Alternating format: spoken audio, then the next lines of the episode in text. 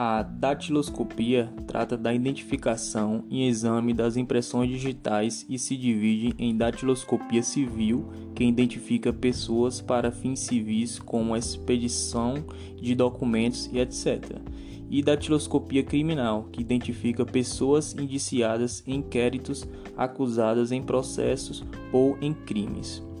Há quatro tipos de impressões digitais: o arco é o datilograma, geralmente adéltico, formado por linhas que atravessam o campo digital, apresentando em sua trajetória formas mais ou menos paralelas, abauladas ou alterações características.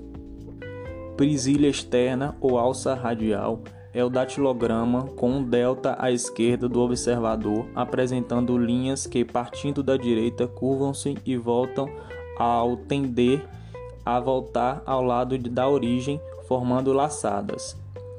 Vertículo é a datilograma com um delta à direita e outro à esquerda do observador, tendo pelo menos uma linha livre e curva à frente de cada delta.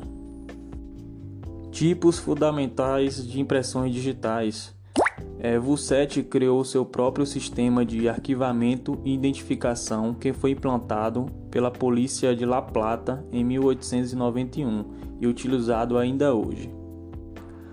A cada tipo de impressão digital são atribuídas um número e uma letra, e a partir daí que se compõe uma fórmula datiloscópica conhecida como Sistema Datiloscópico de Vuset.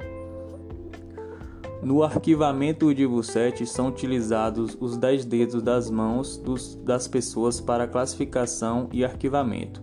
Todas as impressões são coletadas e distribuídas em uma ficha específica que contém a sequência polegar, indicador, médio, anular e mínimo.